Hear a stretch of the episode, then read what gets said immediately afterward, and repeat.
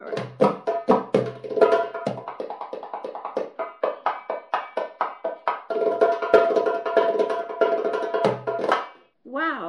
Hi, everybody. Greetings. It's Roberta Fallon, and you're listening to Art Blog Radio.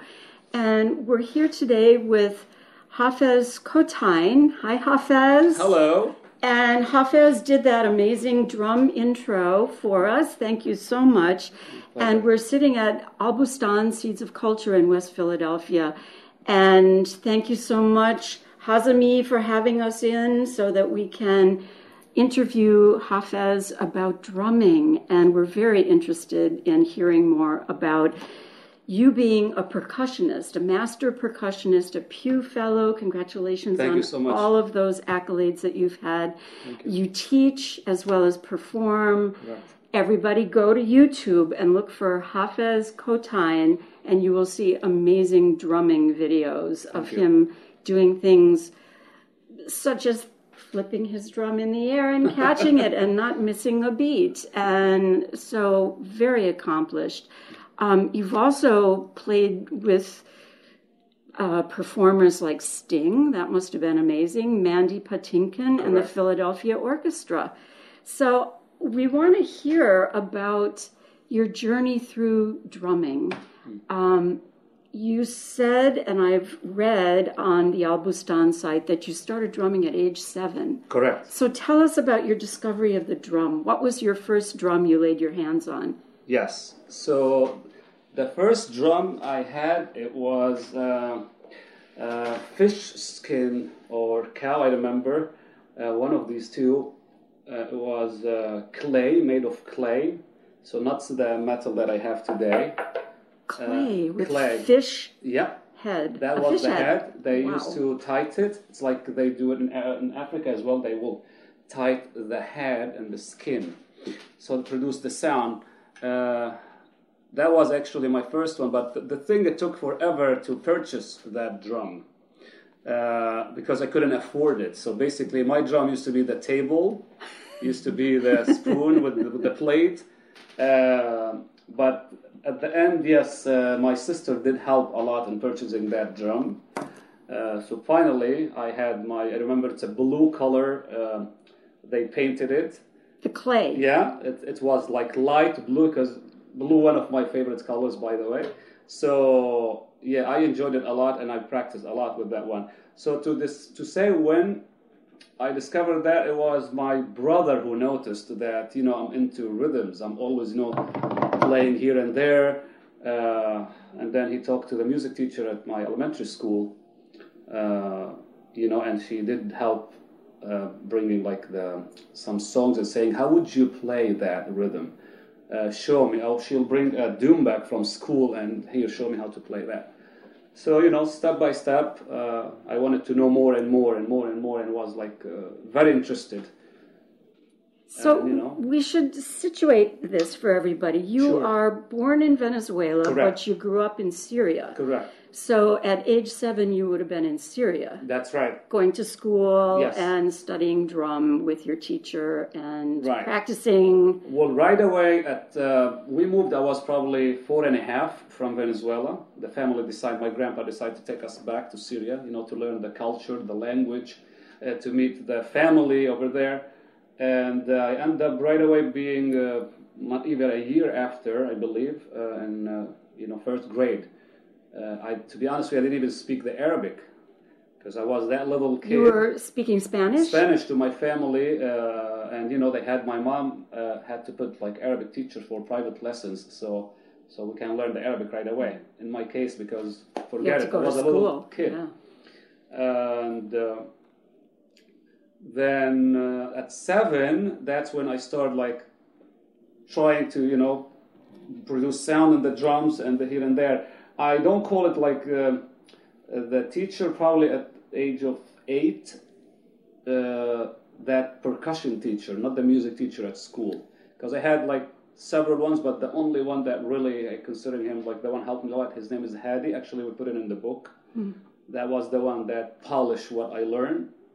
Uh, and uh, you know, kind of corrected me in like in a way. So don't play too loud here, corrected here, use the dumbak here, use the rick in the songs, and he was challenging me most of the time, you know, to use different instruments in the performance. Wow. Yeah. So you were already performing. At the age of nine, that was my first one. Oh yeah. Yeah. Who did you perform? Was it at school? Yeah. So we had what we call the, the city band uh, in the city where I was uh, living back then. Uh, you know, there's the young age band or orchestra, and there is the big professional band. Though This band goes to TV, travels a lot as well. So that was my band. I remember actually I have a picture. I would I forget to bring it, so I show you. Uh, Of yourself at age nine? Yes, yes. Uh, I should send it probably. Um, it's in Yeah, my send it. Facebook page, by the way. Okay. So you can uh, take a look at it. We're wearing white and black. I remember, and it's uh, that was my first performance. But that performing, that performance, I end up being invited to perform with the The grown-ups? the grown-ups wow. because they saw like how I'm playing. And it's funny that it was the bongos that I performed that night. Bongos. Yes. That's the South American drumming. Exactly. Uh, because I was good at it as well. Again, you know, I was trying to learn more instruments instead of just the doumbak or just the rick. I wanted to learn more, and you know, it's the culture. It's it, the, the the biggest point. Each instrument has its own history behind it. Yeah, so it has its own history behind Okay, it. So if so- you bring a doumbak, Uh-huh. Let's talk about those Yeah. drums. What is a doumbek? so a doumbak basically, uh, again, there's so many names for it. Okay. Uh, Dumbak, it's the easiest, like everybody remember, or Darbuka worldwide. But in Syria, Lebanon, Jordan, we say tabli or derbaki. Uh, in Egypt, they say tabla, but not to confuse it with the Indian tabla. oh my gosh. Yeah, so there's so many names. Uh, we, in the book, we put Dumbak, Darbuka, uh, Tabli, Tabla. So we use these names so everybody can learn more than only one name for the drum. So basically, it's a it's a classical and folk instrument. I will say personally, that's my own opinion. Uh, why? Because you can use it in uh, folkloric uh, songs, even wedding setup or hafla setup, which is party basically, and you can use it in uh, performances where you know you perform classical music, Arabic classical music, and there is the rhythmic cycle that makes it even more interesting. So is this controversial that some people think it's not both? It's not folkloric and classical, it's one or the other? Some people see that doumbak and right away they see the belly dancer next to it. Because let's not forget So that folklore. connection. Because basically the percussionist most of the time, uh, it's known, but I try to, you know, uh, not correct it, but explain it in a different way. Uh, they feel like the percussionist will show his or her knowledge mostly with the uh, belly dancer. Because what happened now, she's doing what we call the shimmy, and here is the drummer doing, or the percussionist doing the drum roll, or there is this sound. So she's moving her hips, or lately he is moving his hips as well. So that we have dancers, he or she, professional belly dancers. So the way I explain it, or they have the wedding when they think of a dumbak. Oh, where is the wedding tonight? Because most of the time you will not see a rick in a wedding. You will see the dumbak, and you will see that one, which is the tabl. It's the big, uh, and it is the loudest instrument in uh, in the Arabic percussion. So these two, most of the time, when you talk about them, do you think, okay, it's in the wedding. Where is the hafla today? Yeah, where is al-uras, which is wedding, basically. Uh, but then, no, I started explaining that you can use it in classical music. You can play rhythmic like the samai, which is the 10-8, 10 notes in that uh, measure. We count one, two, three, all the way to 10, and you play the downbeat, which are the dooms in 1, 6, and 7. And Can you give us an example of this? Yes. this? So I'm gonna play it first, and then I'm gonna play it and count it. Yeah. So we're gonna we're gonna go like that.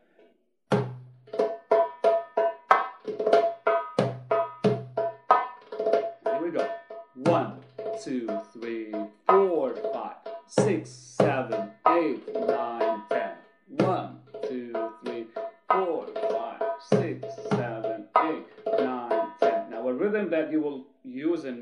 in weddings or with belly dancer, we call it maksum. So right right away you'll feel the difference atmosphere. You, you feel like moving more when I play it, which is this one.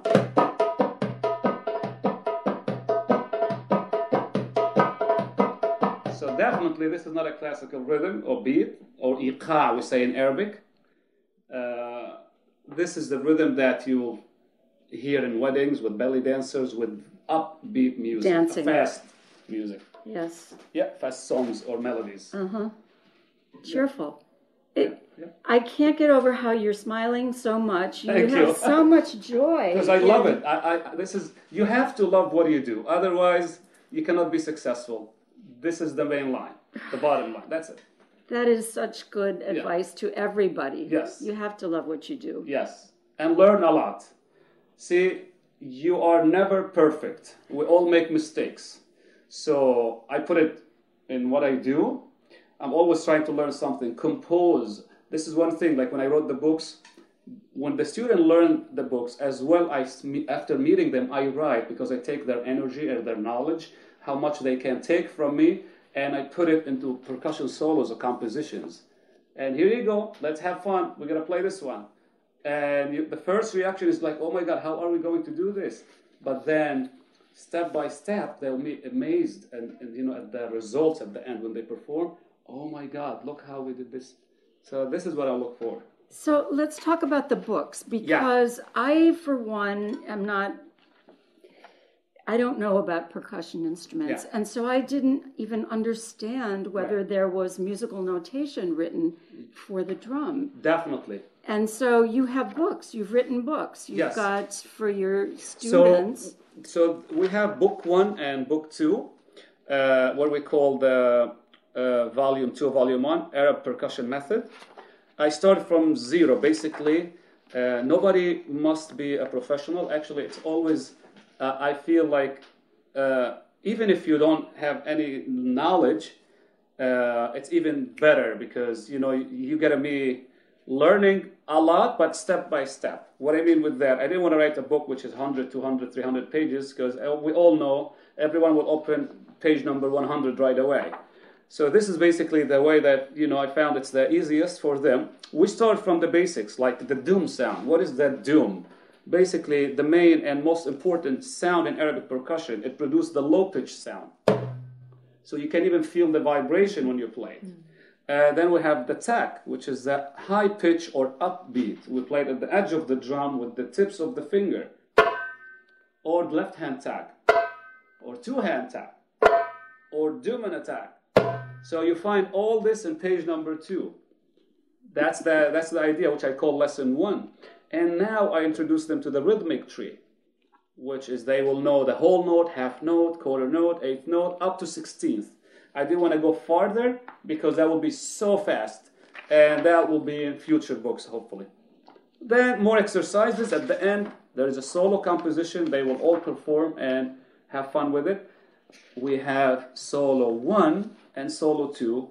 This is uh, in book one or book two. That's where we are kind of okay, the highest level in the book and by get before they even get to that level they know the whole notations before so i'm always asking them questions.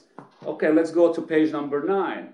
Even though they passed that page they already way beyond that just to refresh their memories. So yes we do have uh, percussion notations. Back they they didn't even use that notation. Back in history, Yes, they didn't even have that as notation. It used to be like a circle for the doom, a dot for the tack. It, it, it's funny the way, uh, even to mention, I studied uh, the downbeat instead. You know, each note had, as I, as I explained, it has like uh, at each um, uh, note. I'm sorry, has the note head, which is like our body. We have our head, and the stem is basically Your body. Your body. It's the stem is going down, which is your downbeat going down. That's your doom. Now, some a lot of books in the Middle East, they had the opposite. They are written the opposite. The way even I studied it. But when I came to uh, Philadelphia, to the United States, I noticed that to the Western musicians, it's easier, that it's obvious. Uh, the downbeat, is the doom. The upbeat is the tap. So, and the stem goes down, the stem goes up. so that's a cultural difference that Exactly. you saw. and we decide to go this way. Of course, I checked with uh, a lot of percussionists to see, uh, you know, if that's the way they understand it, and definitely was a go-go thing. Just go for it. Yeah, I- mean, you you bring uh, marimba percussionists that play marimba or, or timpanis. You give them uh, my book, and they will be able to use it. Now, if we use the old-fashioned one, they'll be confused. Okay, if that's a downbeat, why the stem is going up? This is the first question I had. So that's where I become with this method. Yeah. So, since you've been talking about your students and the books and whatnot, what are the ages and who comes to your classes and at Al Bustan? Talk about that. Right. So basically, we start from uh, five years old uh, at our summer camp. That's amazing. yeah, uh, Five is very young. Yes, and they very cute and they very smart. And I learn a lot from them. Just Really? I, I have to mention, I must mention that because see, when I have them, let's talk about the summer camp for a little bit. When I have the students, um, I always have something ready before, but most of the time I correct and I add and I take off parts from the percussion medley, percussion solo they're gonna perform. Because again, they become the composer. Because I always ask them, what would you like to put in this section? Do you want to change this melody rhythm and put, for example, uh, a maksum or a malfouf? So it's a lot that they want to learn and teach at the same time. And I use a strategy where they become the teachers, where I invite some of them, could be three or two. Uh, a lot of them, they are shy in the beginning, but they, you know, they start teaching them, teaching the others what they learned. Now, uh, it goes up to, you know, as soon as you can handle drumming, you are welcome to join. But starting is five years is the, the age we use, yeah. That's great. And you have a new class starting, I believe, for community. Yes. Drumming So, so that's soon? starting September 18th. Okay. Uh, we have um, 6 to 6.45 for beginners. Then we have uh, 6.45 to 7.30 uh, for uh, returners or intermediate. So those who took my class before, they come back and will continue. So And- some of them finish book one, they can start book two in this case, and there is a new call and response, there is a new composition that I wrote. Call and response. Oh, yes. So you divide the group, and Yes. some does one Okay, yes. set, Correct. and another group does. And most of the other. time, uh, as well, I use where I call them and they answer me. There is the one that I call my signature call and answer. It's where they play a dominant attack twice after uh, my call. So my call will be this. And they do. It's, so there is like three, four parts in that one. Uh, I wrote four call and responses so far. It takes a lot of time. Uh, composing is not easy, of course. Uh, you need to be prepared and ready. Uh, so many times you write it, then no, no, I don't want to do that.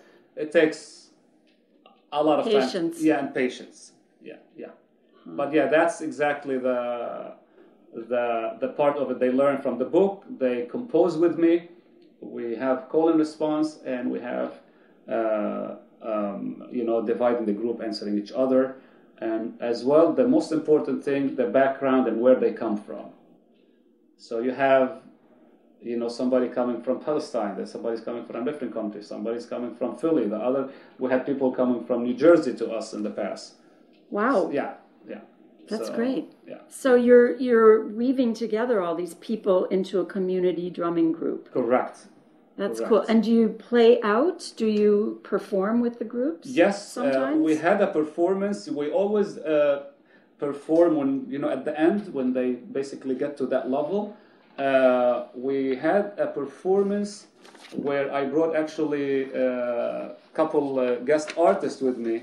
Uh, that was back in April 27. So we called it an evening with wall percussion with Hafez Kotain and friends. So basically, I had about uh, 60 to 70 students on stage playing together. Wow. I wrote for each uh, group uh, different uh, composition, and at the end, they all answer my call. That must have been thunderous. yes, uh, What kind of space were you in? So we, we did perform at uh, Trinity Center for Urban Life. It's like our home for performances. We love them and we appreciate their help as well. And that night uh, we had guest artists, uh, you know, Jim Hamilton in drums. We had a Korean percussionist, Korean. uh, Hyun Jin Cha, and we have African percussionist Terrell Johnson. So it was amazing to put them together. I mean, right there you have uh, you know African percussion. Jim Hamilton is famous with Brazilian uh, and jazz style. He traveled all the world as well. And uh, Hyun Jin Cha, she's uh, everybody know her. She's a Korean percussionist, very talented, and she's a great teacher as well. So, did you improvise together, or how did that work? You well, had a piece of music that you wanted to play. We did rehearse uh, we did talk. Uh, the rehearsal was um, a lot of fun because we basically talked more than playing, and we did have a lot of improvisation. Again, you know, when you want to show, uh, we go back to loving what are you doing.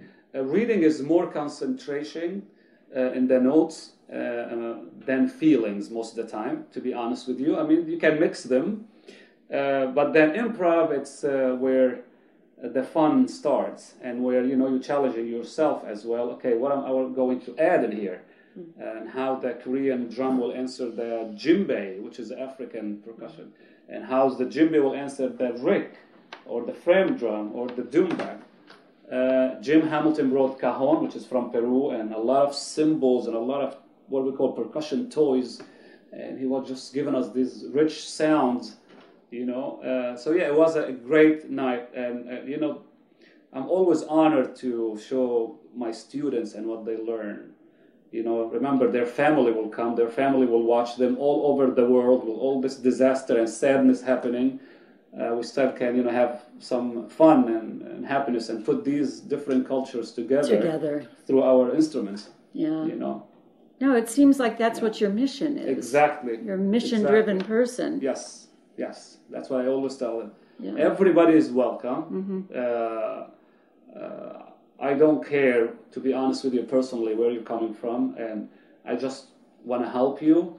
Uh, you know, to understand what I do, and uh, their self-esteem. I had a student at John Moffet Elementary School uh, that you know, I, his, his doctor came and thanked me in class because he was going to therapy and you know behavior listening uh, was a, a, big problem. Uh, then you know i noticed this kid. I, I, I met him at uh, he was in third grade. Uh, and you know i noticed his love for the drum. Mom came to me. She said mr hafez i cannot afford to buy this drum but can i buy this for him? I said yes you know just bring it. Uh, you know slowly i noticed that he's listening uh, in a better way. He's behaving better he started like, "Can I play it, Mr. Hafez? Can I play this rhythm?" Very excited. And a couple months, you know, the doctor just come to the classroom and you know he's like, "I just want to thank you." He's doing way better. He's listening to me. He's listening to mom. You know his behavior. He want to learn more from me as well.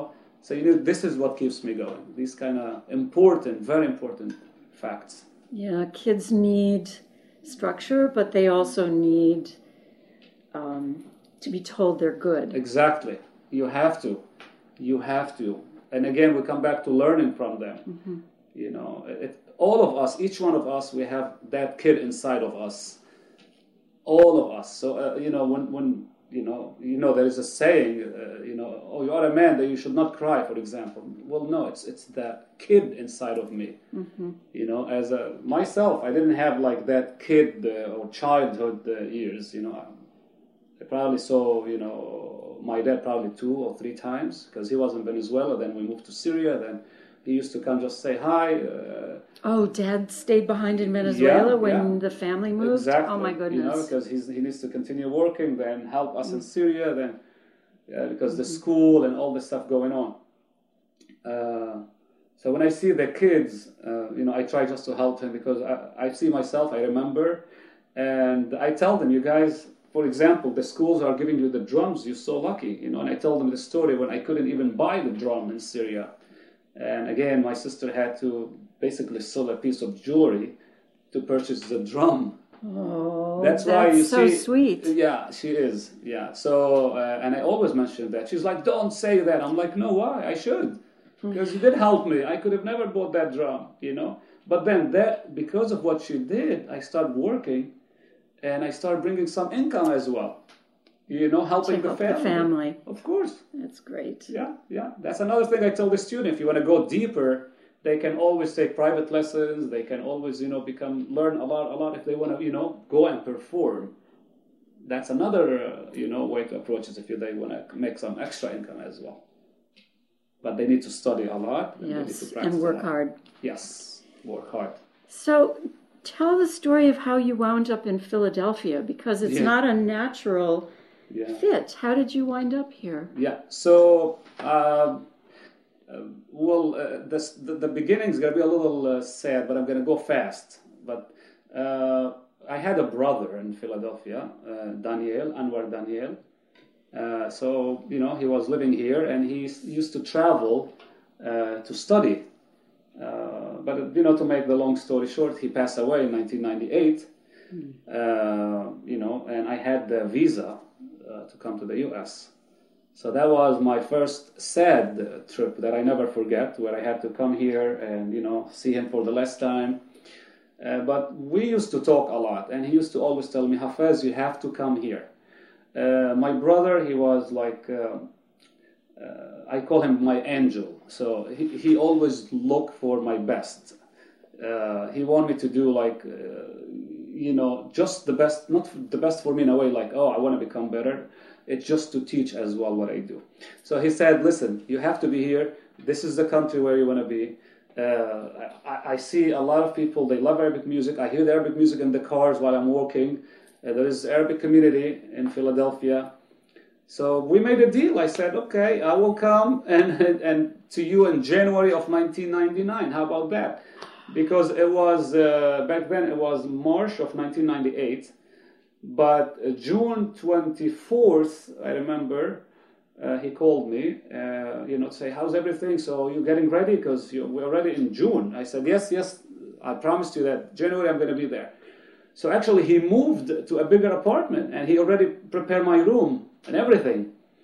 Uh, you know, but destiny, life, you know, we don't know what's going to happen tomorrow. They end up calling me Thursday.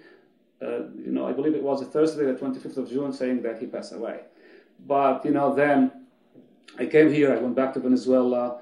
I had to go see my mom. That was my last trip in 1998 to Syria and the family. And, you know, I couldn't just feel uh, good being in Venezuela. I said no. I made a promise to Daniel. I have to come here to Anwar, and you know I decided that's it. I want to do that, and I end up coming here to Philadelphia. It wasn't easy. I used to come, then go back to Venezuela, then come back, and uh, you know, destiny. I, I heard of Al Bustan. They heard of me. We met each other, and I said, you know what? This is the this is this is what exactly what I want. Uh, you know, it's an important organization. We teach the Arabic culture, we teach the art, we teach the music, we teach, uh, like, from anyone can come to us and learn the language, the art, the music. They can sing in Arabic as well. They can write, read, perform. So, you know, and it has been more, I don't want to say the number, how many years, but more than 10, 11 years with Al Bustan. And again, I'm honored to be with them. Yeah. That's wonderful. Yes. That's a great note to end on. Thank you. So, do you want to play us out with some drumming? Yes, I would like to just play a little bit the rick to end it, Yes. so I, people can hear the rich sound from the rick. It's one of the hardest instrument, by the way, Okay. because required a lot of movements in the fingers, and we have the sound, sound of sanjat, we say osajat in Arabic, which are the jingles. So.